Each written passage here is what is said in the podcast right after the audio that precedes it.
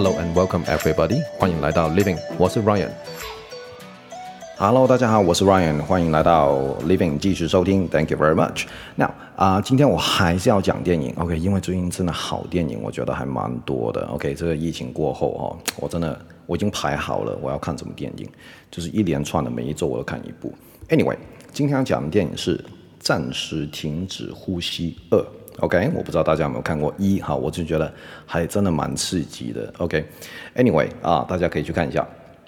好啊，这个我要讲什么呢？就是它的英文名字。OK，暂时停止呼吸，这个是中文翻译嘛，对不对？好，但是英文的话，我们它的名字叫 Don't breathe，就是不要呼吸。OK，Don't breathe。Now，嗯，这个有什么好讲呢？其实啊，它有另外一个字很接近的，念 breath。OK，breath。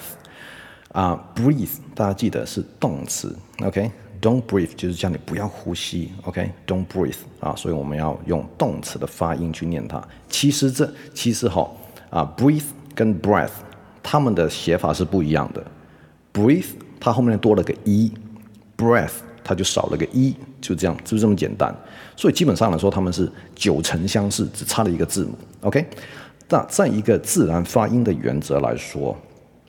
如果我们后面有一，通常都是不发，对不对？OK，好，我前面有提过，如果听我的 podcast 的朋友，就是尾一不发嘛，对吧？所以什么，你应该念 YouTube 不是 YouTube，OK，好之类的东西，Right？Anyway，那如果按照一个自然发音原则，其实他们应该要念一样，对不对？因为只差了一个一，而且尾一不发，所以我们应该要把它忽略无视它。但是在英文里面，嗯，这种叫什么破音字吗？就是嗯。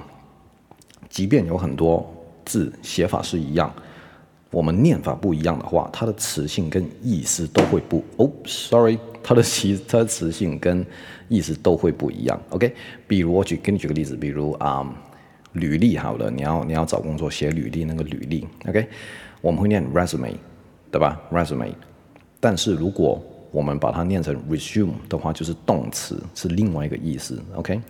Right，那当然它写法都是一样，所以英文也是有破音字的。哎，你们觉得啊、真的很很难搞哎。其实我告诉你，中文也很多，好不好？就是长跟长不就是了吗？对不对？好、所以其实语言里面，我相信都会有破音字啊，只是哦，可能英文里面大家会觉得更麻烦一点点而已，因为对它不熟悉。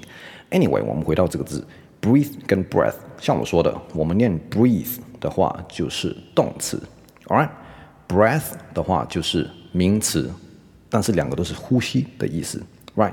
那 breathe 啊，动词的话，我相信大家嗯，应该不太会难用啊这个字啊，因为我意思说你们要用起来应该不会啊觉得很困难。但是 breath 我们应该可以怎么用呢？因为好、哦，另外一个点就是学生对词性有个很大的误解，就是说我不知道你有没有哦，很多人如何判断英文词性？很多人判断的方式是以字的意思去判断。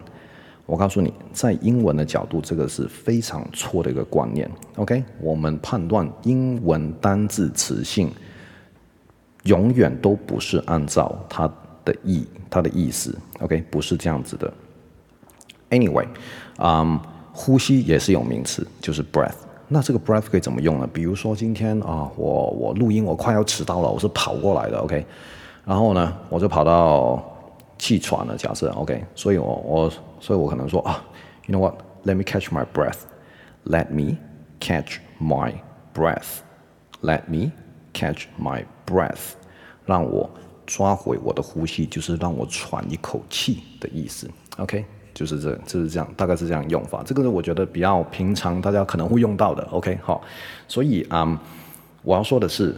看起来好像动词的东西，其实它也是有名词的。OK，好，所以在英文里面，我们判断词性，千万不要以字面的意义去啊、揣测。OK，我们是要看它在句子里面的位置，Right？Anyway，这个就是词性的一个概念。那再啊回到发音的一个部分，就是记得哦，这个是比较特别啊。即便后面多了个一，即便尾一是不发的，但是它是有两个发音，它就是一个破音字。Breathe 就是动词，breath 就是名词。All right，thank you for listening, and I'll see you next time. Have a good day. Bye bye. 希望我的节目可以帮助到大家改善日常生活英文。如果喜欢我频道的朋友，那请订阅、留言、加分享，谢谢各位。那我们下次再见，拜拜。